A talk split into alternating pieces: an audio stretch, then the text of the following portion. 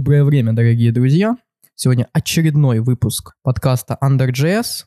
С вами постоянные ведущие и члены программного комитета Артем Кобзарь и Михаил Башуров. И в гостях у нас Дмитрий Подсура. Дмитрий, здравствуйте. Здравствуйте. Спасибо, что пригласили. Очень сильно рад присутствовать на таком прекрасном подкасте. Михаил, здравствуйте. Да, собственно, меня Миша Башуров зовут. Мы с Артемом вместе в ПК Holy.js работаем, поэтому вот решили сегодня поговорить. С Дмитрием о типах. Да, с Дмитрием о типах.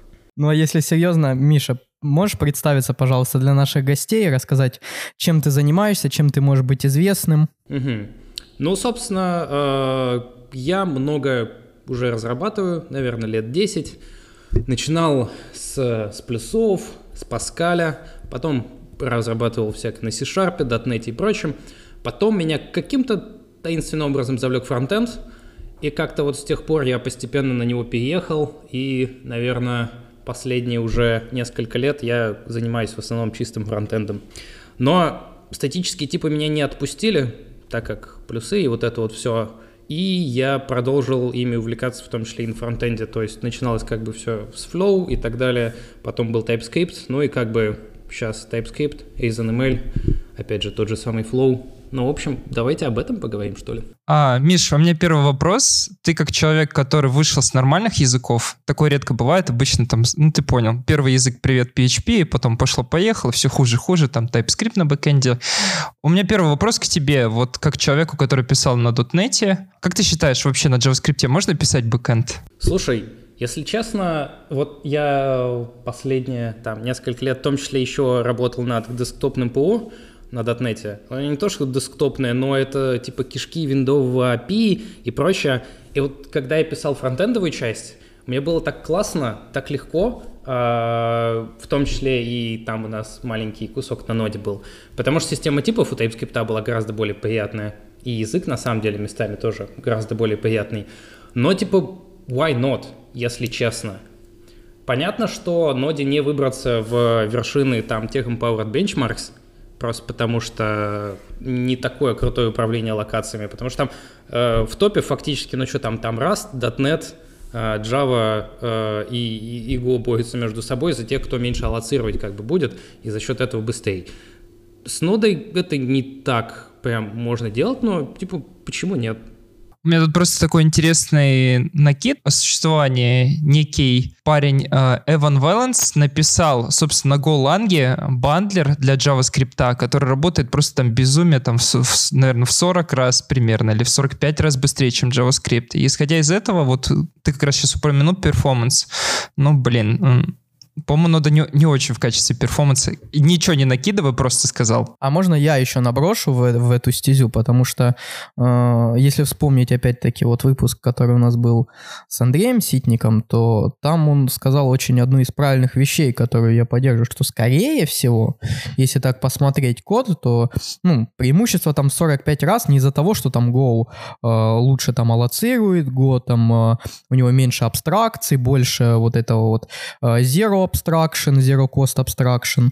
А, а мне кажется, там все-таки дело в том, как писали и какие алгоритмы использовали. Потому что мне вот сразу вспоминается э, доклад Агафонкина Владимира, а, из Харьков JS, и в Париже он этот доклад презентовал, где он показывал, как он там тоже в сумасшедшее количество раз по-моему, он и в паке что-то там сделал, что ну, начал обходить не с помощью там опять-таки вот этими фильтр map reduce три раза и три раза там коллекцию с сумасшедшим количеством элементов обходить, а раз обошел и все там прирост в 10 раз. Вот, то есть, скорее всего, там есть какие-то вот такие подводные камни в алгоритмах. Э, ну, может, я ошибаюсь, может, там действительно э, нода проседает как-то. Слушай, а я вот с тобой абсолютно согласен, потому что я считаю, что вот те современные сейчас бандлеры, ну, тот же самый Webpack, да даже если взять Rollup там и Parcel, они не написаны, ну, то есть не то чтобы не написаны с performance in mind, но э, это не было изначальной их целью. И как бы они должны вот с этим легаси всем жить, они должны поддерживать обратную совместимость, они должны как-то типа лодера поддерживать, даже несмотря на то, что они какие-то breaking change делают. А, они должны пользоваться экосистемой, там, соответственно, всякими парсерами и прочее, которые тоже могут быть не супер быстрыми, но наоборот, может быть, там более стабильными. Поэтому вот мне кажется, причина, конечно, в основном в этом. А вот я видел помимо вот Golang, опять же, на, на Камле написанный э, бандлер тоже типа просто бьет всех в разы, и при этом исполняется он формально, э, он поддерживает те же самые веб-паковские лодеры и прочее. А, у меня тут такой вопрос интересный. А, а что вы думаете по поводу, вот, к примеру, вот у нас есть какие-то утилиты, которые ну, необходимы нам, допустим, package manager, там, бандлер, я не знаю, какой-нибудь унификатор. А, есть ли у вас какие-то доводы против того, чтобы, ну, к примеру, вот сейчас у нас появится новый проект, какой-то бандлер уже готовый на Go, почему не использовать его? Я вообще против бандлеров, если чего. Я, я объясню почему. Ну, то есть э, бандлер генерит код, за который вы не отвечаете по факту. Ну, то есть можно то же самое сказать, допустим, и про компиляторы, потому что бинарник, и про который... линкеры, да? Да, который... Там, по сути, тоже код генерится тот, за который вы не отвечаете. А, но там-то генерится низкоуровневый код, который, за, который вы не писали. Здесь генерится тот же JavaScript, только вы его не писали. И, соответственно, ну, мало того, что там по перформансу, вот опять-таки, отсылая к выпуску с Андреем Ситником, в чем я с ним полностью согласен, что тут же э, и TypeScript, они генерят, ну, ужасный код. Ну, прям ужасный. Э, соответственно, не знаю, ну, то есть, э, вплоть до того, что вот чтобы не генерить ужасный код, вот тот же с инумами, надо const инум писать. ну, то есть, это, мы добавим новую синтаксическую единицу, чтобы как бы у нас, у нас говно в бандле не генерилось. И, блин, не инум это просто пипец, как бы, и, типа, тут, тут не проблема бандлеров на самом-то деле. Uh, ну, просто бандлы — это текущее, как бы, it is what it is э, во фронтенде, потому что без них э, все будет просто медленней. Типа HTTP 2 и чанкинг, вот это вот даже, типа, динамические ну, то есть, если использовать импорты и нативные, и модули нативные в браузерах, это все еще медленней. Типа, поэтому надо бандлить. Ну, как бы, сорян, чуваки. У меня вот вопрос, почему с HTTP 2 это будет все еще медленно? Когда у тебя там параллельно модули доходят э, с разных чанков, ну, они будут быстрее доходить, чем один огромный чанк. Ну, чуваки проводили исследования, я помню, этот Ларкин, по-моему, в Твиттере писал, что вот типа я попробовал нативные модули попользоваться, HTTP 2, и типа бандлов все равно быстрее. Хм, надо будет приложить это в шоу-ноутс и посмотреть, чего там. Ну, то есть, опять же, не один огромный бандл, типа дробить на chunk'и, естественно, но типа дробить на chunk'и бандлером, а не, не через нативные модули. А, ну, я, я тут, наверное, наброшу. Я, я тоже смотрел исследование, то, что webpack'е эффективнее всего сейчас начиная с HTTP 2, естественно, chunk'ов делать э, большое количество, но по минимальному ограничению размера. Типа, чтобы совсем маленьких не было, и, в принципе, это самое эффективно. Но верну вас чуть-чуть сначала задам вопрос, а потом вас верну обратно вообще, к чему мы все начали.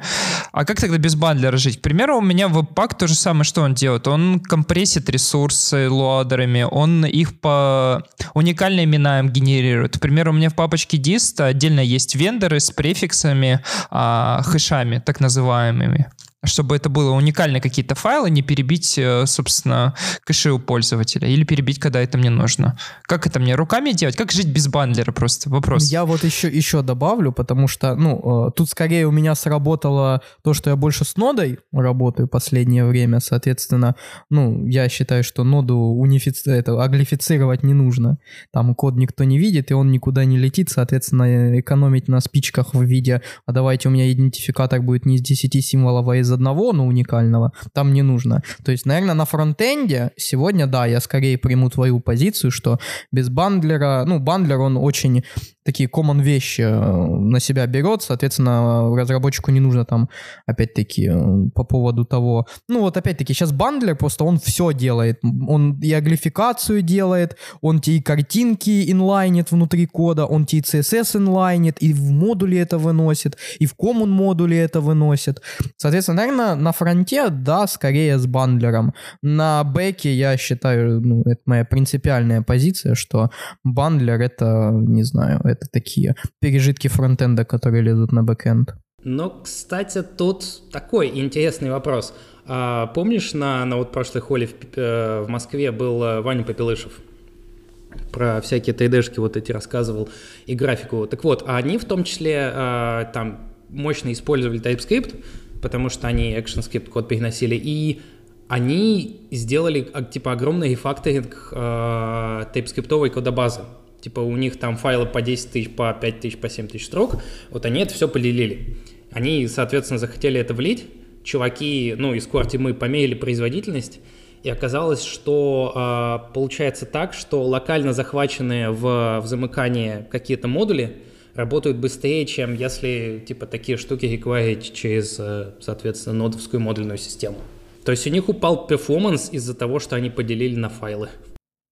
С одной стороны, но с другой стороны, опять-таки, это у них performance упал при начальном старте, я так понимаю, ну, то есть вот это время, время старта, потому что, ну, а зачем тебе быстрое время старта сервера, ну, то есть э, тебе главное, чтобы сервер быстрый был, а не чтобы его он время, быстро стартовал. Это на фронте важно, там первая отрисовка, первый interaction, а на бэке это не очень важно. Ну, как тебе сказать? На самом деле, у, вот, у... есть такой чувак, Гэй Бернхард, очень вообще интересный чувак. Погуглите, посмотрите, что он в пишет. Это, кстати, он сделал вот этот Destroy uh, All Software, он сделал VET. И uh, он в том числе пушит такую мысль, что stateful тулы, они обречены на провал. То есть, типа, компилятор, который, скажем, работает в watch режиме, он обречен на то, что в какой-то момент вы столкнетесь в странный stateful баг, и вам придется все перезапустить. Поэтому стартап тайм, типа, это очень важная штука. Те штуки, которые умеют быстро стартовать, быстро что-то сделать и после этого, возможно, выключиться, они э, раскрывают вас, для вас возможности типа огромные. А вот если stateful, вы завязываетесь на этот stateful, потом сталкиваетесь с тем, что ой, что-то пошло не так, давайте перезапустимся, и история повторяется. Тоже хорошая позиция. Но опять-таки тут уже нужно решать, тут мы говорим про решение конкретной проблемы, да, потому что, ну, понятно, что если у меня там нода стартует 5 минут э, при перезапуске, ну, это нехорошо как-то получается, надо действительно что-то с этим делать. Но если там разница, ну, то есть на пару секунд, мне кажется, это не настолько значительно, ну, то есть если мы говорим про поддержку кода, ну, то есть, что у меня запускается тот код, который я написал, вместо того, который нагенерил мне бандлер, э, то, ну, для меня преимущество, там, двух секунд, оно как бы про проигрышное выходит. А если вот действительно у нас какая-то уже проблема, там, большая legacy база, э, и там нода еще не самая свежая получается, то, ну, наверное, нужно и в такое решение посмотреть, как оно себя будет вести, померить. Ну, то есть, это уже мы говорим про решение конкретной проблемы, а я говорю сейчас в общем про разработку бэка на ноде. Вы так убегаете далеко. Э, вот про вот эту вот идею, то, что побить на мелкий файл или в одном, мне вспомнилось, когда это, ну, лет пять, наверное, назад. PHP стартует каждый раз, создан, чтобы он умирать. И тогда брали, писали такой условно маленький компилятор, ну, даже не компилятор, не знаю, склеивали абсолютно все файлы в, внутри какого-нибудь фреймворка в один, и тогда кэш-кэшировал файл, и получали быстрое время старта. Вот, вот тоже вам пример такой некой оптимизации. PHP, PHP. У нас на работе PHP, кстати. Ладно, убежали. Дайте вернуться к начальному вопросу. Как вы смотрите на то, чтобы использовать э, инструменты, написанные на другом языке для ноды? Слушай, э, вот, вот здесь вот я недавно как раз столкнулся с такой интересной болью. Э, я занимаюсь всякой штукой под названием типа Type Directed Emit. То есть э, в тех языках, вот как Flow и TypeScript, типа в runtime'е же стираются фактически. Ну, то есть остаются те только, которые есть в JavaScript. Вот, а всякие там type, интерфейсы и прочее, они улетают. И э, я по ним чего-нибудь генерю в runtime, соответственно. То есть в момент э, компиляции прочитали тип, что-то по нему сгенерили в runtime'е, как бы оно там осталось. Вот. И я это написал для TypeScript через custom'ный трансформер, там как бы API'шка есть, все есть. И в том числе я подумал, давай я такую штуку для Flow напишу. Так, а у Flow есть API? Ну, типа, да, есть, вот вызываешь Flow bin и зовешь у него API. А типа, чуваки, а программное какой-нибудь API есть, ну, чтобы я там сделал импорт from? Типа, нет, чувак, тут как бы у нас бинарник есть на камле написанный, все, живи теперь с ним. А интерпроцесс, не интерпроцесс. Ну, короче, коммуникация между процессами это всегда очень больно. Это всегда какие-то странные баги, что-то не так э, сделалось, что-то не так пошло. И поэтому я боюсь, что с учетом того, что это еще и типа молодой инструмент, ну, конкретно, например, вот этот вот там, не знаю, на Голанге написанный, то есть это еще больше проблем с его стабильностью. Ну, это с одной стороны, а с другой стороны, да, действительно зависит от стабильности инструмента, потому что если у нас, вот я помню, была какая-то реально сумасшедшая лихорадка, когда ставили не SAS, который на Ruby написан, а Node SAS. Зачем? Непонятно. Ну, то есть я, я до сих пор не понимаю, ну, в чем разница. Он быстрее или чего. А, ну, то есть, но зато на ноде написанный. А разве Node Sass не делает, типа, нативный модуль и build там и все такое? Без понятия. Ну, то есть вот для меня реально, это для меня вопрос до сих пор открытый, почему вместо Sass, который на Ruby был написан, использовали Node Sass. Ну подожди, Ruby же не умеет бинарники делать, правильно? Ну типа без, которые исполняются без Ruby. Не умеет, не умеет, но Ruby системный язык, он везде есть. Это как э, смешной PHP, Python. PHP, к примеру, на macOS есть, насколько я помню. Но блин, типа системный язык, системный, вот вы как бы про третью систему забываете с названием Windows. И как бы даже несмотря на то, что сейчас все сильно лучше, там и терминал нормальный завезли, бла-бла-бла-бла-бла, но э, типа как бы Unix утилит там по умолчанию нет, питончика там нет. И, и это больно. И это типа не круто, когда используют инструменты, которые типа должны быть, и ты должен их ставить.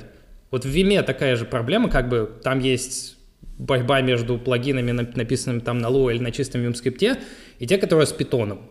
И как бы вот на винде, те, которые с питоном, ну, то есть я могу, конечно, их использовать, но питон на винде не супер хороший, прям так скажем, и его ставить надо. Ну, в общем, неприятно. Вот когда бинарничек, тогда, конечно, клево. Гошечка, Камл. Вот когда я слышу у человека, что он Vim на винде использует, я дома начинаю ножи от него прятать. Ты от меня лучше клавишу Q спрячь. Использует, потому что не может выйти.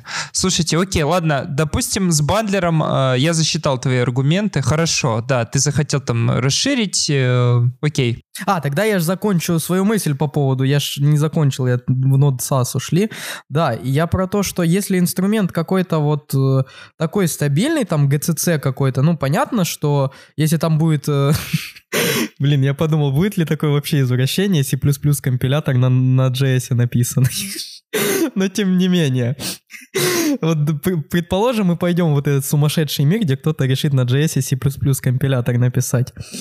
Э, мы не осуждаем, если что. У каждого каждый волен выбирать, что он хочет, но тем не менее. Соответственно, мы будем выбирать, скорее всего, между стабильностью, нежели между язык, языками. А, вот. Но если у нас при прочих равных там есть два инструмента, которые одинаково стабильны, а, и, ну, в принципе, как это... А, фишки обоих, они удовлетворяют нас. Я имею в виду, что там один может быть быстрее, но другой там может быть, э, я не знаю, больше фич у него или что-то такое. А, то, соответственно, наверное, лучше выбрать э, все-таки инструмент, который написан на том языке, который ты используешь, или хотя бы который твоя команда знает. Ну, я имею в виду, не если у тебя там JavaScript проект, то все должно быть на JavaScript. Я имею в виду, если у вас там ну, какой-то стек с .NET или с, еще с чем-то, то инструмент из этого стека для того, чтобы, если там возникнет проблема, э, в лучшем случае можно было сделать pull request его влили, а в худшем случае можно было сделать fork с э, фиксами. Вот, потому что, да, вот опять-таки пример с Акамлом очень хороший, потому что, ну... Да, да, да, пример Сакам, вообще ты очень правильную вещь, как мне кажется, сказал. А, типа, это история про то, как бы, какой у тебя, не знаю, ресурс людей, комьюнити существует, который способны это поддерживать. То есть, очевидно, что в JavaScript комьюнити, типа, люди больше захотят писать на JavaScript, чем, скажем, ну, даже на том же Go, uh, let alone, как бы, там всякие акамлы и ризаны. Uh, вот, типа, история с TypeScript была с миграцией, скажем, что там, Ярн, по-моему, мигрировал на TypeScript, еще несколько фейсбуковских проектов. То есть они мигрировали на TypeScript просто потому, что больше комьюнити на TypeScript, и, соответственно, у них больше шансов получить контрибьюшены. Ничего, ничего, мы подождем, когда я беточку выложу, будут мигрировать обратно. Ну, это да. Ну и, соответственно, точно так же, как бы, очевидно, веб-паку могут помочь гораздо гораздо лучше, чем, чем тому же фастпаку, написанному на Камле. Второй вопрос, какой у вас, Дмитрий, был к нам, э, э, ведущим? Да, в принципе, нет никаких вопросов. Программа хорошая, вопросы интересные. Давай вот вбросим, так сказать, а почему TypeScript? Ну, я имею в виду, если ты видишь как... Ну, давай вот не про популярность. Понятно, что TypeScript более популярен, но э, почему не тот же Reason, который вроде как тоже хороший там? Пакетов не так много, как на TypeScript, но тем не менее достаточно. Это ко мне вопрос, видимо, да? Да, да, к вам, ведущим. Да, к, ко мне, к ведущим. А, итак, мы Николай II провозглашаем TypeScript. А, так вот, собственно, TypeScript-то почему не Reason, не знаю, почему не Flow, почему не F-Sharp, почему не Elm. А, Scala. Ну, TypeScript, Scala, да, Scala.js еще скажи. Ну да. Ну, Очевидно, просто потому что TypeScript сейчас много. Это раз. И, э, наверное, на самом деле первая причина будет исключительно в том, что я, я не способен что-то сильно хейтить, на самом деле. Мне, типа, кажется, что, ну, PHP, типа, ну да, у него есть недостатки, типа, ну, писать на нем можно. С JavaScript вот, типа, такая же история. С нодой, там, не знаю, с тем же самым PM2, каким-нибудь обоссанным, извините, CSS, CSS, CSS и так далее. И поэтому, как бы, мне не противно писать на TypeScript. Но преимущество я, я понимаю, так скажем, для меня с тем же самым JavaScript. Ну и это, опять же, очень большая opportunity с точки зрения карьерного развития. То есть куча сейчас проектов можно как бы TypeScript и React, пожалуйста. Миграция на TypeScript тоже куча команд хотят. Можно взять, пойти э, в большую компанию и заняться большой миграцией. Или заняться там какими-то интересными вещами, попродавать TypeScript и так далее. Э, история про про Reason, так скажем, это уже более такая личная. То есть мне бы хотелось, конечно, мне бы хотелось. Я даже там собеседовал в какие-то компании, но так вот как бы сложилось. Э, где-то я видел, кажется... А, когда еще СПБ фронтенда был э, Slack, вот сейчас как бы все в Telegram переехали, до этого Slack был. Там был чувак, э, ник у него был Барт, и у него было написано, что скала для работы, Elm для души. То есть как бы на скале он писал как бы как на продакшн, там ради языке, на работе, бла-бла-бла, функциональное программирование, а вот на, на Elm он писал э, ради души, ради того, что ему нравилось. Возможно, ему бы хотелось писать там, скажем, э, постоянно на том же самом Elm. Это давно, конечно, было, сейчас уже Elm немножко сдох, но вот у меня, наверное, такая же история. То есть TypeScript, как бы я просто его не ненавижу, я понимаю его недостатки, понимаю область применения, а Изон, как бы я за него душой болею, и мне хочется его двигать. А давай вот каверный тебе вопрос задам. Если бы тебе действительно нужно было бы писать фронтенд, такой прям очень э, strict, что называется, то есть прям э, где цена ошибки, особенно ошибки типов, она очень высока. И у тебя есть, э, ну, мы будем в этом в мире радуги Японии, у тебя есть неограниченный ресурс, я имею в виду, что, ну, то есть захочешь там найти Scala.js э, разработчиков, да, то ты их сможешь найти. Какой бы ты сейчас э, на фронте язык, который в таргетом в JavaScript со статической типизацией выбрал, и почему? Ну, давайте сначала огласим наших контестантов, так сказать. Ну, то есть, очевидно, у нас есть TypeScript, у нас есть flow, а у нас есть reason, так сказать, slash camel, у нас есть F-Sharp и Fable, у нас есть э, полудохлый Elm. Что у нас еще есть? PureScript, наверное, есть еще. PureScript есть, да. Есть Kotlin.js. Kotlin.js, да. Не то чтобы Kotlin прям пипец строгий был. Есть Dart, да. Uh, ну, ну ладно, ну Kotlin, да, статическая все-таки типизация же. Uh, Dart есть, еще что-нибудь набросить. Так мне что-то не приходит больше ничего в голову. Ну, можно там, конечно, JC.js еще добавить, но это по факту так. Э, подожди, если это то, то, что, о чем я думаю. Ну, это Haskell компайлер, только таргетом которого является JavaScript. То есть PureScript а, это типа как диалект Haskell, mm. да, то есть это не чистый Haskell, а это прям чистый Haskell, таргетом которого JavaScript является. А, ну тогда у нас еще, наверное, есть этот, э, что там можно в JS компилировать, то ли кок, то ли э, это, то второй-то там, из языков зависимыми типами. Зави... Ой, Идрис ты хочешь сказать? Да, то ли Идрис, то ли кок, вот кого-то из них можно компилировать Не, не, кок э, это, кок это ж э, все-таки не про язык программирования, кок это про формальную верификацию. Вот. Ну да, есть... но в них же обоих как бы можно такую формальную верификацию выражать. Ну понимаю. да, ты, наверное, блин, я, я понял, о чем ты. Вот есть Идрис. Господи, да как же называется? Я все-таки предлагаю ограничиться тем, то, что назвали уже, и перестать ну искать еще плюс одну технологию. Ну хорошо. А, Чего бы я сразу отбросил... Агда, я вспомнил. Хорошо, ну ладно, э, хорошо, как дуидес отбрасываем, просто потому что я даже на самом деле не, не могу о них правильно судить. Что у нас еще есть сразу вот отбросить? Наверное, Elm стоит отбросить по причине его создателя, потому что там непонятные совершенно вещи для меня происходят, ну и в общем как бы Elm вроде как большинством сообщества, кроме фанатиков, считается мертвым прям довольно объективно. А, наверное, не знаю, PureScript и, соответственно, диалекты Haskell, э, скорее всего, в них просто будет куча проблем с тем, что, ну, они вообще плохо используются. Я не уверен, какая в них история с интеропом, соответственно. Ну, то есть у Elm Нормальная, как и в других. Ну, у Elm не знаю, у PureScript норм. Ну, то есть не фонтан, конечно, с э, этими, с какими-то нюансами, но тем не менее нормально довольно. Окей, ну, то есть ну, пи- тогда- писать можно. Тогда я просто отброшу по причине, что у меня недостаточно компетенции о нем говорить. А, остается. Остается Flow. Вот что интересно, считали, что Flow там забросили, Facebook все больше не выливает. На самом деле коммитили в него абсолютно регулярно, там ничего не снижалось. Но была действительно некрасивая история сообщества, были какие-то pull requests, которые там годами не закрывались. А, Доверие сообщества потеряло это все. И, э, как мне кажется, Facebook просто потеряла веру в JS как в типа язык, который можно типами покрыть. И поэтому она вот типа ушла в Reason, и JS стал compilation таргетом. То есть язык как бы у нас другой совершенно. Вот. Там можно нормальную саунд-систему сделать. Ну, в смысле, не саунд-систему, которая у тебя в машине стоит, а э, созвучную систему типов.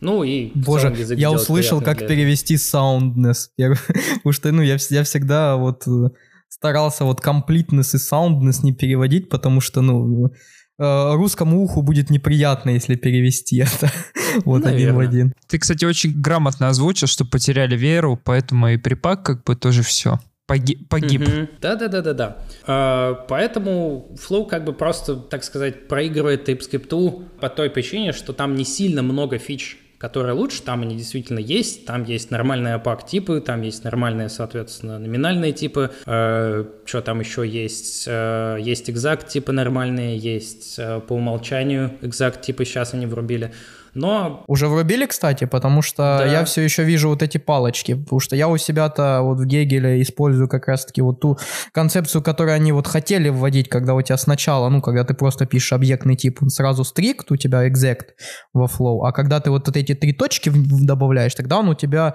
э, слабый, ну, то есть я не помню, как они называют. У- Уже как минимум несколько месяцев назад это было. Ну, окей. Вот. Э, Но все эти преимущества, как мне кажется, типа по сравнению с тем же TypeScript, они просто выделки не стоят.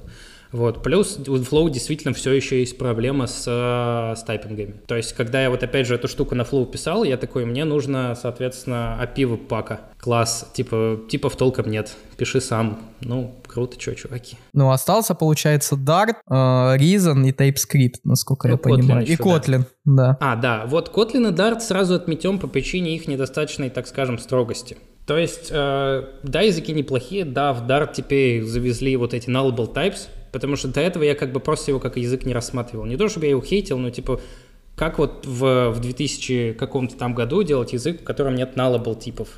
Все по Ну умолчанию, там как в защиту, в защиту Дарта скажу, там у него за- с системой типов все так сделано, что типа null можно присвоить вообще любому типу. То есть это значение, которое присуще любому типу. Вот, поэтому у тебя любой тип по умолчанию nullable. Ну вот как бы в этом и проблема, да, большая была Дарта. В Kotlin это, к счастью, сразу порешали, но, как мне кажется, типа, ей не достает гибкости в некоторых местах, ну и, соответственно, строгости в некоторых местах. То есть, э, например, те же самые всякие классы и прочее, они заставляют нас, ну, то есть, во-первых, взять сабтайпинг, во-вторых, э, скажем, те же самые наследники классов, они нормально, и, их нельзя закрыть. Ну, то есть, у тебя есть sealed, но ты не можешь гарантировать, что у тебя там типа 1, 2, 3 наследника, ну, стандартный тип сумма. И проверить, что, например, ты всех под- по- потенциальных наследников обработал. Потому что как только ты класс открыл, то у него больше может быть бесконечное количество наследников. И в итоге вот этот вот как бы весь сабтайпинг вырывается, выливается в то, что как бы проверить мы нормально все не можем. А функциональные же типа языки, они имеют какие-то свои там концепции. Haskell те же самые тайп-классы имеет, Akamla имеет систему модулей. Э, ну, что еще про остальные сказать, я не знаю. И поэтому, слушай, я соответственно, просто- Kotlin Dart уходит. Окей, да. Ну окей, остается TypeScript получается. Остается TypeScript и Reason. Тарапарапам. Ну, как бы, типа, да, с, с чего я начинал, к тому я вернулся. Это было бы странно, если бы фанат TypeScript и Reason не выбрал эти два языка. Ну, come on, чуваки, да. А, Ну и тут вот у нас как бы борьба такая. С учетом того, что у меня есть какие-то там бесконечные ресурсы, я могу нанимать э, чуваков, обучать их, э, могу нанимать... И там... замечу еще одно условие необходимое, что у тебя очень строгий фронтенд, где ошибка очень важна. Точнее, очень э, цена ошибки очень большая. Да, ну и тут как бы остается Reason. Reason обладает саунд-системой типов, хотя, с другой стороны, например, тот же самый биндинги э, так сказать, для JavaScript, BuckleScript у них называется, она может давать тебе возможность делать unsound вещи. Местами иногда, там был недавно про, про push массив, ну, там про опять какие-то странные бивариантные отношения. Но это фиксит. Вот, то есть топ, э, чувак, э, который, собственно, BuckleScript написал, увидел это в Твиттере, сказал так, окей, сейчас я подумаю, взял очень интересным способом, который я до сих пор так и не понял, пофиксил, и, и это радует, на самом деле. Вот это вот то, что радует меня в экосистеме Reason, так скажем. То, что она, комьюнити очень живое, очень дружелюбное. Uh, вот, то есть Facebook, видимо, старается не повторять историю с Flow, и поэтому он реально вкладывается. Там сидят, в, грубо говоря, в Дискорде чуваки из Core чуваки, которые стояли у истоков фактически языка, и что-то там отвечают. Просто куча всяких разных людей, которые этим всем занимаются. Но, естественно, они все очень excited about it и так далее. Но круто то, что среди них нет вот как бы Эвана Чеплински, так скажем. Вот ну и Discord канал, кстати, у них очень хороший, то есть там тоже всегда какой бы ты вопрос э, нубский не очень не задал, тебе постараются ответить, причем еще и сраться будут, кто будет отвечать. Угу. Да, и, соответственно, какая еще история есть? Вот эту историю Изон очень интересно пришел, ну, точнее, не сам Изон, а вот как-то так сложилось, что у Изона есть инструмент, GenType называется, который позволяет из TypeScript или flow тайпингов генерить Reason, и, соответственно, из Reason генерить flow и TypeScript.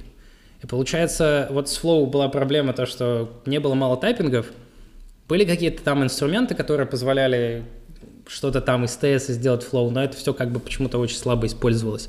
Вот. А получается, Reason как бы сделал так, что... Э, а, еще у Flow была проблема, что они не умели генерить э, declaration. А тут пришел Reason, и теперь Reason в какой-то момент умел генерить declaration flow, а Flow свои declaration сам автоматически генерить не умел.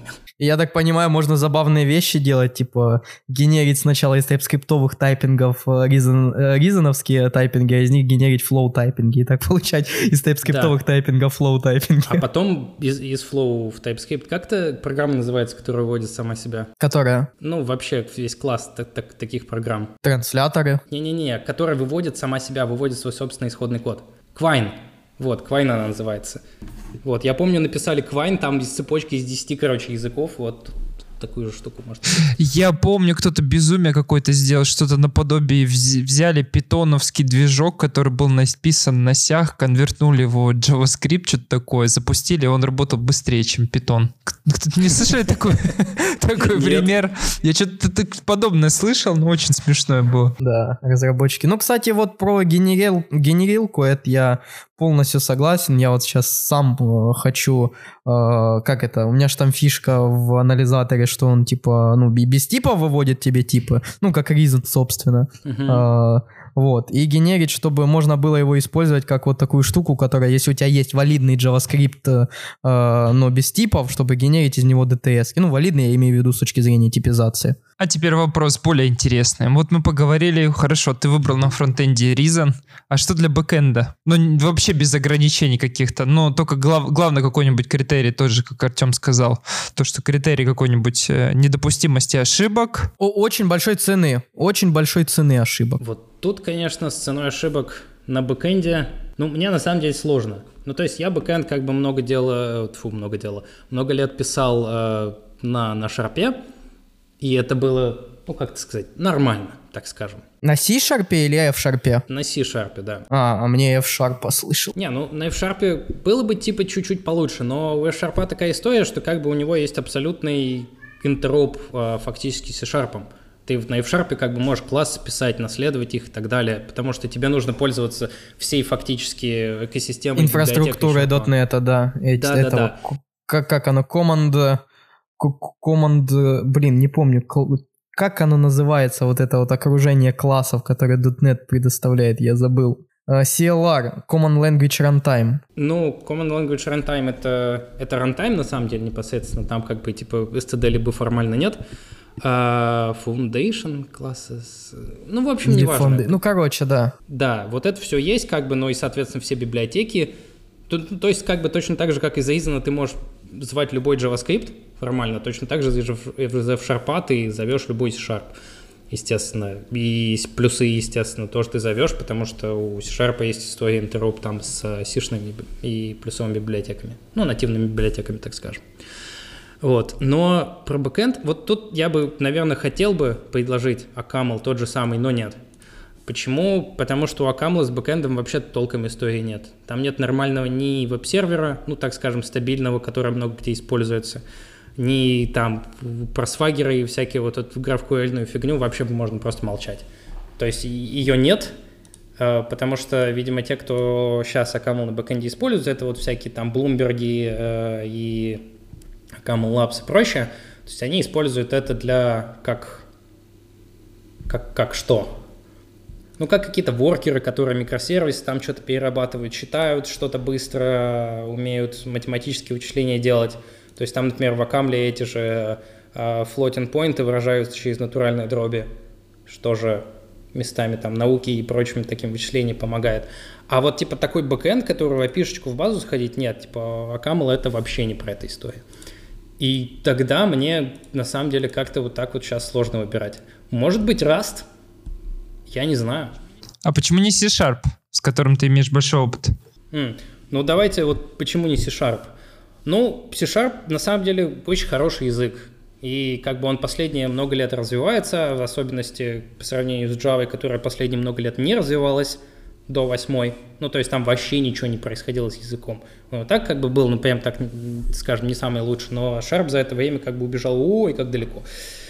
Но это все еще как бы классы, это все еще вот это вот кондовенькое ООП, это все еще не идеальная система типов, то есть как бы юнионы, юнионов в языке до сих пор нет, то есть не можешь сказать то или то, точнее есть, но как бы через дженерики и только с интерфейсом, ну короче сложно, сложная система типов, не идеальная.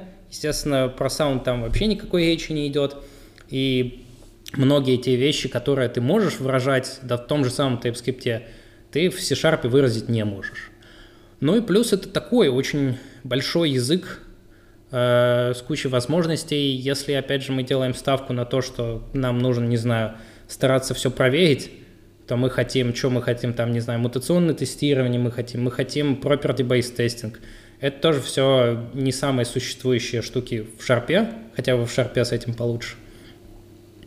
Вот. И плюс еще что, запускаться-то мы где будем? Запускаться мы будем, скорее всего, на Linux. И несмотря на то, что .NET Core как бы, типа, уже все очень круто, и уже все очень стабильно и прям быстро, вот Трой говорил вверх тех Empowered Benchmarks, там .NET Core, естественно, топике, где-то там, ну, в какой-то момент, я не помню, на каком месте был. То ли на втором, то ли на третьем. Не знаю, что сейчас. Но, в общем, я не знаю. Давайте, давай по раз накинем. Да что там набрасывать? Хороший язык. Мало инфраструктуры сейчас, ну, блин. По, про безопасность, мне кажется, если вы не используете вот этот unsafe Rust, то там вообще даже и говорить не о чем. Один из самых этих стабильных с точки зрения security языков. Главное, в Гошке все использовали Unsafe. Ни, ни разу не видел, чтобы кто-то кричал в Расте. Автор одной библиотеки заиспользовал Unsafe, да, Артем? И взорвалось. В Гоже все интерфейсы пустые используют, ну потому что, типа, а как жить-то еще? Ну вообще, действительно, мне нравится вот эта история про, там, скажем, security Unsafe, Потому что вот как раз тот тред был про, про то, что, дескать, Buckle Script не unsound, потому что вот смотрите, что можно сделать. А, вот Джорд Боки пришел, который один из вообще стоял у истоков React и у истоков Reason в том числе. Так вот, Джорд Боки пришел в Твиттер и сказал, что типа очевидно, что у нас саунд-система типов, но очевидно, опять же, что любая библиотека может делать ее unsafe. Типа любой вызов в C, в любой спуск в C, это unsafe. Ну, типа, это unsound, все чуваки, и что теперь, как жить-то с этим? А вот с Rust-то такой истории нет. То есть в C-Sharp ты можешь спускаться в нативную библиотечку, чтобы там что-то дернуть. И все, ты в unsafe мире. Но в Rust тебе не нужно эти библиотечки использовать, у тебя уже как бы, типа, ты можешь писать эффективный код. Ты можешь портировать код, там, я не знаю, Но, в общем, как бы тебе некуда спускаться, кроме как уже нативный API и просто типа переиспользовать нативный код, а не то, что ты не можешь так, не знаю, эффективно написать. Поэтому да, мне как-то импонирует идея Rust'а. Есть куда спускаться, это C, и когда C эти используют, там все-таки используют определенные unsafe вещи. Более того, вот, опять-таки, возвращаясь к вот этому конфликту, который возник на фоне, я не помню, я, кстати, запамятовал, как библиотека называлась э, в Rust'е, но тем не Actix. менее. Да, э, там-то позиция, опять-таки, автора была в том, что так быстрее, потому что Actix, он там по бенчмаркам обгонял многие библиотеки, и, наверное, за счет того, что он иногда использовал Unsafe. Тем более, там, насколько я помню, Unsafe был ну, в местах четырех, по-моему, или в пяти. То есть это не так, что весь код был Unsafe покрыт. Но, тем не менее. Ну, кстати, вот есть такое. А, я разговаривал с, с Ужвалом. Кстати, он у нас на холле будет про, про Temple рассказывать. Это новый виток а, а, развития интернационализации в браузерах, i18N, которая про, про время вот типа уже прям совсем-совсем хорошо. То есть уже сейчас был доклад Рамула про, про то, что там daytime format, relative daytime и всякие там numbers и прочее. А temporal — это как бы следующий этап вот этого. Это будущее, так скажем. Так вот, э, я разговаривал с Ужвалом, он сейчас же в Галии работает, они там вот всякое пишут. И он занимался ивент-лупами там на Расте и на прочем. Он участвовал в разработке Токио, я так понимаю. И он сказал следующую интересную вещь. Типа из-за того, что в расе тебе нужно вот типа этот borrow checker удовлетворять и говорить, что да, вот я все классно сделал, то LibUV получается быстрее. Просто потому что они типа этих штук не делают, и, э, ну и то есть как бы они могут делать некоторые вещи быстрее. Я так понял, что точнее, мое предположение состоит в том, что просто на расте пока не научились писать одновременно и безопасно, и настолько же быстро, как на сишечке. Но пока вот ситуация, к сожалению, такая, что на сишечке можно написать быстрее, чем на расте. Почему вот еще вот всякие расты там и сишечки, они хороши, потому что там нет вот этого вот самого, ну и, до, и довольно, вот если мы говорим про раз, почему он еще секьюрным является, потому что у тебя нет э, такого имбового, имбовой сущности внутри компилятора и рантайма, которая может во все треды заглядывать э, и смотреть, какая там память. Я про garbage коллектор. Вот как раз таки э, вот Дмитрий Бежецков у нас будет и на этой холле, он будет про WebAssembly рассказывать, потому что он сейчас с ней занимается занимается. Мы с ним там немножко поговорили по этому поводу, потому как они там габыч коллекторы. Я надеюсь, он покроет это в докладе, э, что там реально интересная история творится, потому что, ну, WebAssembly у нас-то как? У нас WebAssembly, он себя позиционирует как такой сек- очень секьюрный, там, простой language, который там э, универсальный, ну, вот это вот все, что они там рассказывают, когда про цели рассказывают в ASMA. Вот. А когда ты garbage коллектор внедряешь, ну, это как бы программа, которая тебе вообще во всю память, которую ты выделяешь, может смотреть. И, ну, это как-то очень, не очень безопасно звучит если честно. Да-да-да, я еще вот хотел добавить, опять же, garbage коллектор это что же как бы это не просто типа штука, которая в память смотрит, она там свои треды имеет, она тебе stop the world там может сделать, а если ты его хочешь сделать там, не знаю, мультитредовым и синхронным, то у тебя дополнительные проблемы. И вот я один раз сталкивался с такой проблемой в .NET, мы использовали GitHub'овскую библиотеку для обновления, и она, а, ну, короче, в, в .NET, помимо того, что у тебя есть garbage collection, у тебя есть отдельный поток для финализатора который исполняет, ну, типа, деструкторы объектов. И вот в этом деструкторе объектов ты не можешь бросать exception'ы, потому что, так, потому что там как бы никаких try-catch'ей в этом потоке финализатора нет, и любой exception в потоке финализатора кладет все приложение нахер. И что же вы думали? Вот как бы эта гитхабовская библиотека, она примерно это и делала. Потому что они не нашли лучшего способа, кроме как, типа, сообщить, что вы делаете что-то неправильно, вы пытаетесь вырубить приложение, а мы сейчас, типа, пытаемся обновить. И вот как бы, типа, все, вот надо с этим жить. Единственное, что мы сделали, мы просто выделили вот эту штуку в отдельный процесс. Все, потому что ничего ты не сделаешь, ни обдомена, ничего тебе не поможет. Немножко для наших зрителей объясню, что такое финализатор. Мы, по-моему, рассказывали в одном из выпусков, что есть такой пропозал у нас даже в JavaScript. То есть это, грубо говоря, грубо говоря, такой callback, который будет вызываться, когда garbage коллектор дойдет до вашего объекта и решит его удалить. Вот в тот момент, как он его будет удалять, у вас э, триггернется такой callback, хук, чтобы вы сделали что-то э, перед тем, как ваш э, этот этот самый объект будет удален. Да, ну то есть во всяких вот этих нативных языках это используется для, например, мы выделили себе память, когда наш объект собирается, мы эту память там убираем.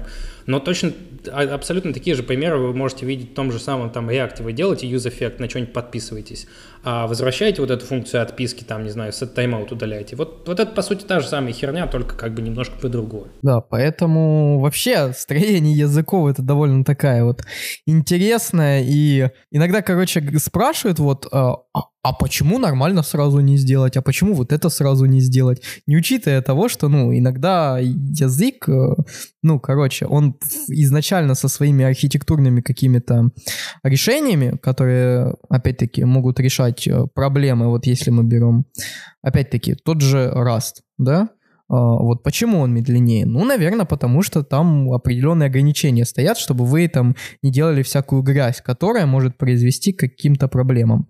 А если вы эту грязь разрешаете, то вы можете как-то там обойти и сделать грязь, и в определенный момент грязь будет работать так, что очень быстро это все будет. Но потом э, как бы вы наталкиваетесь на нул, и все. И у вас как бы приложение упало. Поэтому, да, очень все это интересно и очень сложно. Ну, то есть, короче, идеальной архитектуры не существует ни для языка, ни для сервера, ни для фронтенда. Соответственно, вот приходится выбирать между. Мне тут девушка скинула картинку и попросила, Дима, объясни мне, пожалуйста, почему люди ржут и почему я не понимаю. В общем, там скриншот из трех сообщений, в котором, типа, Человек А задает человеку Б вопрос. У тебя было яблоко, тебе дали еще одно. Сколько у тебя яблок? Ну, простейшая, типа, условно, математическая задача. На что человек ему отвечает? Одно яблоко, потому что яблоко плюс одно равно одно яблоко. На что ему человек отвечает? Твой родной язык это JavaScript, что ли? И я пытался ей объяснить, в чем вот прикол JavaScript с динамической типизацией, почему, что такое конкатенация, почему плюс отвечает за конкатенацию одновременно и за сложение. Вот такой пример прям дизайна языков, который, ну, просто одищик. Вот кто изначально, наверное, думал, он же думал, наверное, проектировал то, что все будет просто, правильно? А потом уже, наверное, развитие и дальнейшие какие-то доделки наложились, и получилось так вот. И более того, когда ты сам начинаешь проектировать, ну, то есть, э, даже если мы говорим не о языке, даже если мы просто говорим о проектировании системы типов, ты уже там начинаешь сам себя в противоречие уходить. Кстати, еще интересная штука, я вот пока документацию писал э, и пишу до сих пор на Гегель. Э, там интересная, интересный кек у Flow вылез, что оказывается Flow, он разрешает этот, э, числа со строками складывать как раз. То есть там э, они вот эту грязюку как раз разрешают, что конкатенацию можно делать, ну, понятно, со строками и с числами, если строка и число, и если строка и число одновременно. Я немножко, ну, ну был поражен таким решением, потому что, ну, блин, это, это, это основной, так сказать, мем JavaScript, который как раз-таки статическая типизация должна убирать, чтобы у тебя при сложении 44 и 6 446 не получилось. Слушай, а у меня вот из таких прикольных ситуаций есть такая штука, то что в TypeScript, в DTS у них указано, что parseInt можно использовать с только строчкой, а зачастую там parseInt можно для округления, допустим, читернуть, либо ты когда не знаешь что-то приведение. Никто не сталкивается с такой проблемой, то что постоянно нужно кастить зачастую в SN. Я не знаю, а что тем, чем тебя Масфлор не устроил? Для округления. Или to, или to fixed. Ну, вот что интересно, вот типа TypeScript, он пытается идти по как бы по сразу по нескольким дорожкам. И с одной стороны, типа в каких-то местах они тебе э, делают всякие интересные вещи, чтобы ты действительно понял. То есть они вот тебе не позволят сложить строку с числом, потому что как бы с их точки зрения это типа какая-то херня. С точки зрения flow, это типа это же валидная JavaScript операция, если ты типа явно не указал, как бы, ну, возможно, ты действительно это имел в виду. Вот. И вот с, с TypeScript тут ты просто его должен убедить в том, что ты делаешь правильные вещи. То есть, типа, сначала сделать, ну, я не знаю, тайпов там сделать какой-нибудь. Погодите, а, а как, а почему ты думаешь, что это ошибка? Ну, вот ты хочешь строку сложить с числом. Почему, почему ты считаешь, что он тебе скажет, что это ошибка? Почему такое утверждение у тебя возникло? Именно с TypeScript? У TypeScript, потому что там плюс это генерик, который constraint себе э, ударяет, что, ну, короче, у тебя T в дженерике зарезолвится как один из типов, либо число, либо строка, и получается у тебя плюс будет применяться к двум, ну, к одному типу точнее. То есть переменных две, как аргумента у плюса, а тип зарезолвился один под дженерику. Соответственно, у тебя либо, ну, вот t зарезолвился как число, ну все, число плюс число должно быть. Если строка устанавливается, ну, значит, типа, ты как-то что-то не то делаешь. Но опять же, типа, TypeScript идет по пути, как то сказать, по пути по попробовать сделать логично. То есть очевидно, что, возможно, есть кейсы, когда ты сразу складываешь такое число. И вот в этот момент ты компилятору объясняешь, что ты, что ты делаешь то, что я действительно хотел.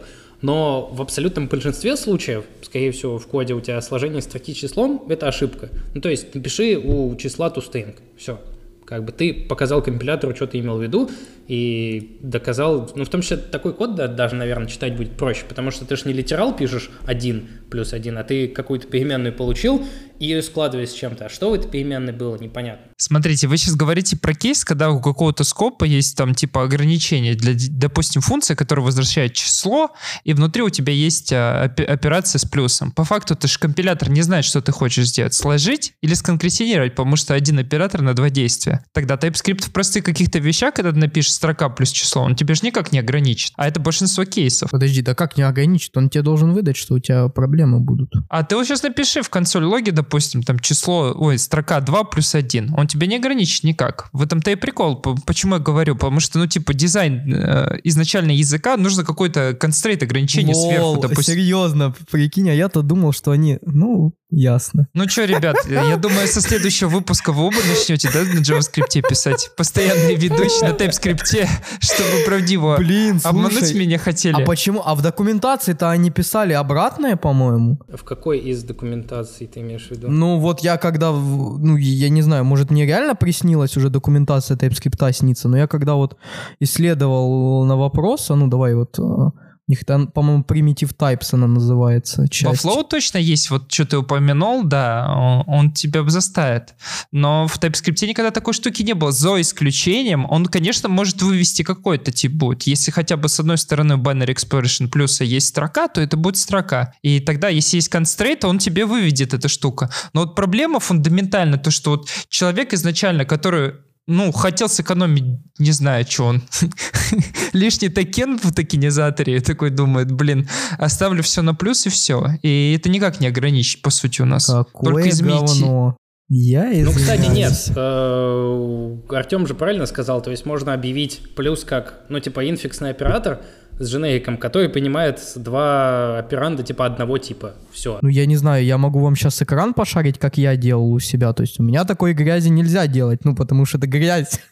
я не знаю, есть тут Go Live? Нет, не Live. А как? Или Go Live это шарить? Ты уже ну, на удалим вот эту фразу. Ладно, хрен с ним. Ну, короче, да, я объявляю это. Э, сейчас буду вам просто в чат типа писать. Вот, вот переходим на новый уровень. Ну, короче, да. Ну, вот мы с TypeScript, где мы обосрались, мы вырежем. Не. Мы можем сейчас записать, типа, мы обосрались TypeScript, переместить это в то начало. Ну да-да-да. Вот, да. Ну, короче, интересные у нас эти, так сказать, статические типы вообще во фронтенде, я вам скажу. Да, пользуясь случаем, хотелось бы, чтобы, э, собственно, постоянно ведущий подкаста Under Holy JS рассказали гостю Дмитрий Пацура, куда можно сходить, на какие доклады и что нового. Ну смотри, я начну немножечко, чуть-чуть так. Э, я думаю, Михаил меня поправит. Но мы пока еще до конца программу не финализировали. Но сейчас уже есть очень, опять-таки, вот я упомянул Дмитрия Бежецкого, я не знаю, я даже, я понимаю, что, скорее всего, этот доклад до Холли прослушаю очень много раз, но я пойду, потому что, блин, ну там реально, ну, мало того, что интересная тема, еще и экспертиза у человека интересная, потому что, ну, это не просто, знаешь, когда вот люди приходят, вот я вам сейчас про WebAssembly расскажу, и начинают вот эту классику, знаешь, там просто с лендинга, которая на WebAssembly написано, что это там security, safe safety, portability и подобные вещи. А, здесь человек прям работает над этим и, ну, может, вот опять-таки, я помню, мы с ним еще обсуждали про то, как они сейчас реализовывают эроры, э, ну, типа с Roving Error. Я пока не буду палить, я думаю, он тоже это в докладе своем покроет. Но опять-таки, там очень много интересных этих э, кейсов и идей, как это все сделать, для, ну, при том, чтобы, опять-таки, а, изначальная задумка в том, что это секьюрно и быстро, она осталась, потому что, ну, как вы понимаете, GoTo — это, ну, не очень быстрое решение для троллов. Вот. Соответственно, чего я еще запомнил такого? Блин, короче, там на самом деле, если начинать перечислять, это просто вот я э, Дмитрия вот недавно слушал, он мне прям вот вбился в голову, я такой, все, вау, знаешь, э, что я о нем говорю. Вот, но опять-таки вот у Жвала, у Жвала вспоминали хороший. Вот под... Это, э, давай я перебью тебя и скажу, во-первых, что и Ужвал, и Бежецков работают в Игалии. Вот вы там знаете Google, э, Facebook и вот прочее, вот это вот Apple. Так вот, Игалия — это та компания, к которой Google и Facebook приходят, чтобы они в браузеры или, скажем, там в ноды или в UBV запилили ту фичу, которую они хотят. То есть это вот тот бородатый э, чувак, которому ваш тимлит ходит за советом. То есть, типа, если вы видите Игалию, то этот чувак, типа, охрененно крутой э, там в своей теме, там, не знаю, в компиляторах, в ивент-лупах, в, в языках или еще в чем-то таком. У нас уже два таких чувака есть. Еще что я добавлю, вот вы сейчас можете зайти на сайт и увидеть там три трека. Так вот, у нас будет 4 трека. Вот да, да, это... Более того, я еще добавлю, что помимо того, что 4 трека, а, в прошлый раз-то у нас было по 2 воркшопа, а в этот раз будет 4. Да, то есть еще 4 воркшопа будет, да, дополнительный трек. Ну, короче, мне кажется, просто если перечислять, надо прям вот реально всех перечислять, потому что, э, ну, блин, я реально, я не могу кого-то вот прям выделить, что вот у него там самый лучший, или вот самый лучший воркшоп, знаешь, как бывает. Могу лишь сказать, что у нас, э, так сказать, вот э, наши товарищи еще выступят с, фронтенд юности, ну, по крайней мере, один точно выступит. Да, причем мы про TypeScript же сегодня говорили, так вот, он как раз про него и будет рассказывать, про использование э, декоратора Reflect Metadata. Как это там можно вот генерить. Вот я генерю из типов что-то, а он генерит за счет декораторов. И там тоже типа на самом деле есть, можно делать вообще типа дикие вещи. Ну как, он там генерит по факту из типов просто за счет декораторов. Да, но это все равно типа, несмотря на то, что это на самом деле используется много где, типа там тот же самый NES, всякие Inversify и прочее, как бы, но э, я так понимаю, мало кто знает, как это под капотом работает. Вот если вам интересно, это вот типа вообще мировой доклад. Ну это, кстати, первый момент, а другой момент, ну сейчас самое популярное, по-моему, для этих самых, для валидаций, ну, по крайней мере, на бэке, это, блин, как же оно, класс валидатор, по-моему, называется. Да, и там кек-то в том, что э, ты так класс объявляешь, какой у тебя реквест придет, но ты все равно типы, которые там будут, указываешь через декораторы. Причем ты указываешь там, я так понимаю, даже если у тебя написано стринг, ты все равно указываешь декоратор. Да, да, да, да, ну, понятно, что, опять-таки, вот эту можно одну опустить, но какие-то там вещи ты все равно будешь указывать через декоратор. Вот, типа, вот у меня строка, но максимальная там ее длина это 20. Ну, ты в TypeScript это не выразишь, поэтому приходится использовать декораторы. Да, но я имею в виду, вот то, что ты стринг все равно пишешь над стрингом, это как бы исключительно проблема класс валидатора. Типа, у него просто опишка такая, вполне реально это делать и без этого. Причем люди идут дальше, и вот эти вот типы для реквестов, по сути, DTO-шка, дата трансфер объекты выносят отдельно, еще и декораторами докидывают туда OpenSpec или Swagger спеку. Получается вообще шикарно. Ты заходишь, видишь, у тебя такой-то реквест, такое-то поле, оно валидируется так-то, снизу такой же синхронный декоратор, чтобы предоставить данные для OpenSpec. Ух. Не знаю, но для меня реально вот в этой холле это вот 4 трека, это просто вкусно. И воркшопы, что постепенно постепенно вот все-таки культура воркшопная приходит к нам в Россию и по не... ну, к нам, к нам в Россию. Как меня сейчас выпишут из Украины быстро за такую фразу. Ну да ладно. Мы это вырежем, пожалуйста, а то меня депортируют. Вот, э, соответственно, да, и причем воркшоп это опять-таки вкусный, то есть, э, не знаю, вот э, опять-таки, вот, Дим, ты пробовал вообще этот самый WebGL, что-то с ним поковырять? Нет, но э, я вообще как человек, который на конференции приходит, я зачастую не хожу на доклад. Вот на последнем мне что-то не получалось. И было бы очень круто для людей, которые купили билет, если Холли выпустит видео с воркшопов. Я считаю, это будет очень невероятно круто, потому что посетить воркшопы и доклады, мне кажется, невозможно. Так подожди, а выпускают же, ну, точно есть видео? То есть я точно помню, было э, видео, одно из самых популярных сейчас на канале Холли, это от э, Малышева по Svelte воркшоп. Э, по веб-паку опять-таки был воркшоп, и тоже он в открытом доступе. Да, Стаса Курилова, и очень прекрасно. Жак, Жаку то, что он после этого в воркшопа, насколько я знаю, плагинчик в паку не запилил чтобы сразу завязать. Ну, кстати, все-таки возвращаясь к списку немножко докладчиков и вообще, э, во-первых, ну, то есть будет 4 трека, и эти 4 трека будут проходить в экспоценты. Это там внизу вот близко к аэропорту Санкт-Петербург, поэтому места должно хватить вообще всем. Ну, то есть до этого у нас были проблемы с местом, с тем, что просто очень много народу приходило. Тут проблем не будет. И вот я говорил, кто-то может не знать дядю Боба. Вот Кена Виллера вы точно знаете. А те, кто не знает Кена Виллера, видимо, должны знать э, Серегу Рубанова. Так что вот, вот эти два персонажа у нас точно будут. Если вы хотите повидать Кена Виллера, о чем его спросить, то пожалуйста. Или в качалочку с ним сходить. Я вот хочу с ним в качалочку сходить. Серьезно, без, без рофлов. Я уже который раз на холле езжу, зову всех в качалочку. И только один спикер откликнулся за все время. Так, кстати, это, это очень хорошо, то, что упомянул, будет проходить в экспоцентре. Кто был на техтрене, это я уже видели. Экспоцентр такая площадка внизу Питера. очень далеко, но будет как раз осуществлен транспорт.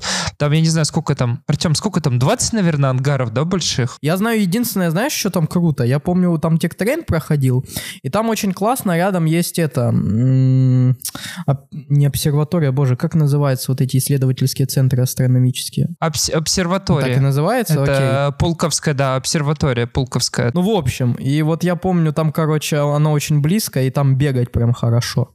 То есть там красиво, поле. Вот. Но я еще вброшу, потому что мы вот сегодня языков кучу упомянули, статически типизированных. А вот э, один из тоже хороших решений для компайлинга в JavaScript не упомянули, такой как ClojureScript. А зря, потому что вот Дэвид Нолан будет э, у нас на холле в этот раз, собственно, создатель ClojureScript. И ну, будет рассказывать, как ни, как ни странно, про ClojureScript. Вот. И ну, мне бы, допустим, очень хочется пообщаться с ним, потому что, опять-таки, я считаю, что дизайн языков — это очень интересная тема, даже если вы э, не пишете их непосредственно, но, по крайней мере, описать их очень сложно. Описать я имею в виду, ну, то есть архитектурно. Блин, ну короче, докладов много подается, доклады вкусные и выбирать крайне сложно. То есть реально, вот даже мы расширили о, до 40 этих, ну, до 40, в смысле, до 4 треков, и тем не менее, все равно сейчас мест мало осталось. вот. Да, места под конец разбирают как горячие пирожки. Э, потому что, очевидно, у вас четыре трека, у вас четвертый трек там будет воркшопы идти или там будет прям отдельно еще доклады идти? Не, еще один, еще один трек э, с докладами и трек с воркшопами. То есть по факту пять треков будет с воркшопами. Жесть. Ну жесть-то жесть. Так ты посмотри за то, каких соколов и соколиц набрали. Соответственно, да, я не знаю, ну то есть я прям жду, жду уже этих дат, жду этих сумасшедших двух-трех дней. Вот сумасшедших это точно. Ничего плохого не хочу сказать, но это всегда типа конференции для меня это вот как-то такой очень сжатый, очень-очень плотный, насыщенный вот этот кусок времени, и ты потом такой как бы вылетаешь, и тут Блин, и самое кл- классное, что ты, короче, вот ты в эти дни э, пытаешься вот все успеть, все сделать, короче, и потом через пару дней понимаешь, блин, как круто было, а? Как классно вообще. Да, и такой вопрос. А тут у вас еще интересное событие. Это Паша Черторогов делает два воркшопа, и вы забыли упомянуть и рассказать. Потому что за по сути, еще до, до конференции он их делает. 7-8 числа. А, да, он делает э, это тоже еще один, э, еще одно нововведение. То есть по факту воркшопов 5. Просто 4 будут именно в день конференции, ну, в дни конференции, я имею в виду. А, два в первый, два во второй. И у Паши будет до конференции. Еще, скорее всего, будет Coded Learn тоже перед конференцией. Ну да, но Coded Learn это уже такая же более устоявшаяся практика. Насколько я помню, это уже будет, скажу третий, потом поправят, если что. вот, ну то есть э, быстренько расскажу для ребят, которые не знают, что такое Coded Learn. Приезжают ребята из какого-то известного проекта. У нас это в основном Node.js. И дают вам задания, которые ранжированы там по уровню, которому, ну, то есть от самых легких до тяжелых. И вы можете законтрибьютить в такой огромный проект. И, собственно, законтрибьютить там в Node.js, допустим. Ну да, ну то есть не то, что задания какие-то абстрактные дают, В смысле, они просто помогут вам скомпилировать ноду, собрать и там, скажем, а, поправить какой-нибудь тест, дописать какую-то документацию, и у вас потом на GitHub будет значок контрибьютор типа в Node.js, будет организация Node.js висеть, и как бы не, не просто так, а вы действительно что-то полезное сделали. Ну, кстати, да, вот про документацию, там документацию, насколько я помню, править не было, а, но тесты там от сложных до простых есть такое. Ну, то есть там даже не только поправить тест, там прям написать тест. Вот, допустим, есть какая-то штука непокрытая, да, то есть, опять-таки, это не нечто абстрактное, что вот, ну, вы не только получите навык там, что вот я э, ноду умею компилировать. И там, кстати, не все так просто, если чего. Я помню, я, по-моему, на первом Code Learn был, там с компиляцией ноды тоже есть нюансы, особенно под Mac. Особенно если ты LLVM хочешь это компилить. А, ну LLVM, да. Ну, не надо хотеть, просто странно, вот и все. Ну, слушай, некоторые, наверное... А там, по-моему, был, кстати, пункт, типа, как под э, VS Code C++ компилить даже. Ой, VS Code, э, V этот... Э, Visual C++, да, я а, уже ну все. Да, ну просто, типа, на Microsoft ты же как бы можешь через GCC и через Visual C++. Принципе, у меня нормально через э, Visual C++ компилировалось. Причем зачастую это так круто выглядит у проектов. Просто есть отдельно типа project файл для Microsoft Visual Studio. Ты его щелкаешь, и у тебя уже все сконфигурировалось. Я вот не помню, что, но пару раз такие примеры видел, прям забористый, очень классно. Даже ничего настраивать не надо. Ну, вообще, кстати, нужна для ноды конкретно помощь чуваков с винды, потому что, конечно же, естественно, большинство человек э, на, там, на, на Linux, на, на macOS разрабатывают. И поэтому некому толком дебажить на самом деле на винде. Поэтому если вы на винде и вы вот готовы, типа, приходите на Code and Learn, возможно, вы реально мощный вклад внесете. Да, на- найдете какую-то... Вот, кстати, и реально из такого фанового я когда-то нашел, ну, не в рамках Code and Learn, а такую неприятную проблему. А, И это реально забавная ситуация. Получается, я... Это, по-моему, это я еще не был в программном комитете, и как раз был доклад Рубина, вот у него сложная немецкая фамилия, я ее не выговорю. Брайтвотер, Бриджвотер или Брайтвотер, я не помню. Ну, короче. а, И, в общем, кек был в том, что мы что-то сидим там на ужине, общаемся, я что-то вспоминаю, что я вот это завел ищу. Он такой, а это ты ищу завел? Я такой, ну да. Такой, а я его сейчас фикшу. И такой, ты понимаешь, насколько вообще мир маленький, что, ну, по, по факту ты там неделю назад завел ищу в Node.js, и сейчас э, сидишь там, обедаешь с чуваком, который его правит. Это очень круто. Вот. Ну да. Ну, в общем, если все это просуммировать, то опять-таки э, развиваемся, пытаемся вот сделать э, так, опять-таки воркшопы, как они потихонечку да заходят. Если посмотреть, опять-таки, вот э, с- у Павла Малышева был воркшоп, он очень даже зашел, насколько я помню. Ну, по крайней мере, это точно видно по э, записи этого воркшопа. Потому что, ну, он, у него там довольно большие просмотры, при том, что это, насколько я помню, четырехчасовой видос. Ну, то есть, вы понимаете, как сл- сложно, короче, усидеть 4 часа и что-то посмотреть. Вот, поэтому я действительно надеюсь, что эта культура потихоньку начнет приходить и охватывать умы э, людей, потому что, ну, блин, какая-то странная вот штука, вот и всегда, когда общаешься, кстати, с вот, с западными докладчиками, им, короче, э, они очень удивлены, когда ты говоришь, а в России, короче, воркшопы вообще не развиты, никто не ходит на воркшопы. Они такие, как? А, а как они учатся? Вот. А там же это, ну, вот опять-таки, я вспоминаю Dot.js в Париже, который был, то есть там о, за день до конференции был воркшоп от Эвана Ю, неудивительно, по Vue.js. Вот, и очень довольно популярна эта вся тема на Западе. Ну, кстати говоря, о конференциях-то. А вы вообще как? Собираетесь в этом году по конференциям поездить? И если собираетесь, то по каким? Я точно собираюсь на Кодфест в Новосибирск. Вот э, я уже, так сказать, обсудил с организаторами тему. Сейчас вот будем думать, как это все сделать, потому что, ну, я всегда, короче, Новосибирск хотел. Вот кто-то всегда хочет, всю жизнь мечтает в Париже, а я в Новосибирске хочу побывать. Вот. э, И, соответственно, вот все-таки там доклад, который у меня уже долго в ящике лежит, расскажу. Пока не буду палить какой. Секретный и спрятанный доклад. А Кодфест была первой моей конференцией в жизни. Я тогда еще ребенком выступал. Я не помню, что мне было лет 19, что ли. Подожди, а ты откуда? Я из Амурской области, город Благовещенск изначально, а сейчас в Питере. О, у меня жена в Благовещенске жила какое-то время. Э, не, некоторые, знаешь, из Москвы едут, о, Сибирь, Сибирь. А мне получается, когда Питер как два раза до Новосибирска по времени, по километражу. Ну да. Я, я просто вот как раз э, недавно разговаривал со своими там HR на работе, чтобы согласовать, какие типа мне поездки дадут. И вот смотрел конференции. Я думаю, 31 марта съездить на TSConf в Линц. Типа начинается конференция TSConf Europe, в смысле по TypeScript. Вот. Линц это на, на этом, на, на севере Австрии. Потом, естественно, 10-11 апреля Holy.js. 21 апреля меня позвали в Ростов-на-Дону, там будет SouthConf. Э, возможно, я туда поеду. Потом, что у нас потом?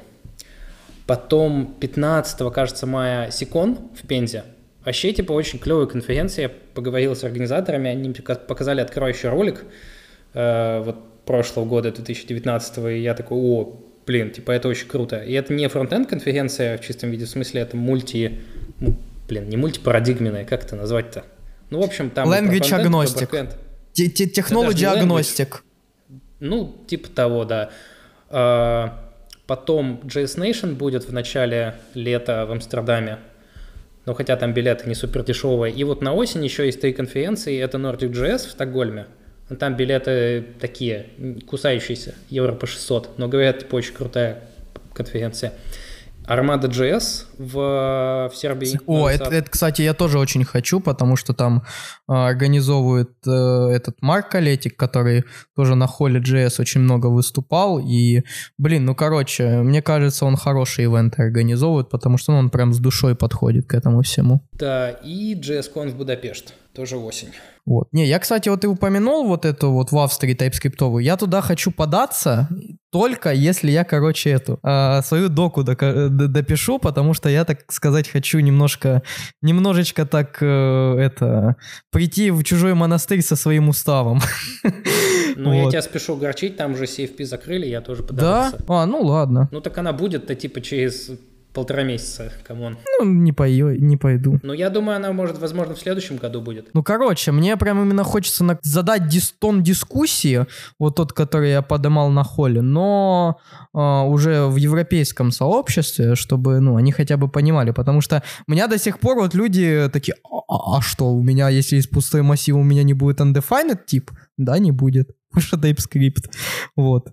Э, или, а, а что, я могу рантайм ошибку словить, если у меня там, я length поменяю в этом, в массиве? Да, можно, потому что это TypeScript. вот. И вот, вот такие нюансы, и как-то все-таки э, обсуждение начать вот этой темы, чтобы, возможно, как-то это все исправлялось. Как-то так. Ну да. У JS как бы типа куча же проблем. Ну то есть те же самые тот же самый потерянный ZIS в классах. То есть как бы Flow это тоже никак не решил, ну, потому что вот JS такой. Ну да, потому, не, на самом деле там можно решать, но очень сложно, вот прям реально сложно. Эм, это трекать все, ну, с точки зрения анализа. То есть просто никто запариваться этим не хочет, потому что, ну, опять-таки, можно сделать нормальный вывод, но это сложно. Э, я имею в виду вывод типов. Э, можно сделать опять-таки, можно подумать над тем, чтобы как-то сделать, э, чтобы у тебя ошибка в кичении any была. Э, но это сложно, и никто не хочет этим запариваться. Э, ну, опять-таки, и запариваться не хотят, плюс, э, ну, и народ не сильно такой говорит, что нам это нужно, поэтому, ну, если народ ничего не говорит, и нам лень, зачем делать? Вот, э, потому что некоторые решения в том же TypeScript и Flow, ну, они прям ужасные. Э, и, ну, люди просто с ними свыкаются и такие, ну окей, будет так. Ну так же, как с JavaScript люди свыкаются и с PHP, вот так же и с этим, да, только на другом уровне. Соответственно, нужно это показывать. Еще из конференции мне очень рекламировали JS Heroes, я на нем хочу побывать еще очень сильно. Он, по-моему, в Румынии проходит. Мне, собственно, его... На Пока, по-моему, да? Мне, собственно, Наталья Теплухина его и рекламировала очень сильно, говорит, что это одна из лучших конференций, на которых она была. Соответственно, я вот хочу глянуть, что же там такого интересного происходит. Ну, кстати, я ее что-то рассматривал, я не помню, почему я отмел. Можно заценить, я думаю. Еще э, JS Camp будет в Барселоне в каком-то там относительно скором времени. но я что-то не помню, когда. А, один я про- простой человек, который собрался посетить R&D конф и, и съездить в конце года на Харьков JS. Потому что я, я уже с ребятами договорился и жду, когда анонс будет. Это хорошее решение. Харьков JS очень... Ну, кстати, да, на R&D я тоже очень хочу. Вообще в Минске тоже тусовка очень классная, то есть туда как не приезжаешь, всегда они как-то с душой подходят. А, R&D это про Ростов-на-Дону. Да, Не туда ты, Блин, а не с кем я туда ты перепутал? полетел. А с кем я перепутал? с э, Frontend United, возможно, ты перепутал. Не-не-не-не-не-не, подожди. э, с Rolling Stones я перепутал. С Rolling Scopes. Говорит, TypeScript ошибку покажет. Ну, блин, два знатока, да. я, я делегирую, понимаешь, адекватное поведение инструменту. Я больше так никогда делать не буду. Don't trust anyone. Говорит, пишу финансовый бэкэнд на TypeScript. TypeScript, в общем-то, не даст сложить никак строчку с числом. Ой, ну это, конечно, это, конечно, интересно. Значит, э, дорогие друзья, с вами был Underholy.js. Э, Естественно, мы вас ждем. Какого числа, Михаил? 10-11 апреля. В экспо-форуме в Санкт-Петербурге. Э, Соответственно, вам хорошего вечера. Чаек был вкусный с нами. У меня так точно ромашка вкусный. Э, Спасибо вам, что нас слушали. Спасибо тебе, Миша, что к нам пришел. Э, Лампова с нами побеседовал, рассказал вот э, так, чтобы вообще хорошо было. Я тупить начинаю. Дмитрий, вам слово. Да, спасибо, ребят, э, то, что пригласили к вам в Under Holy Jazz подкаст. Э, С вами был, как обычно, Дмитрий Пацора и Артем Кобзарь. И Миша Башуров. Пока! Пока-пока. пока.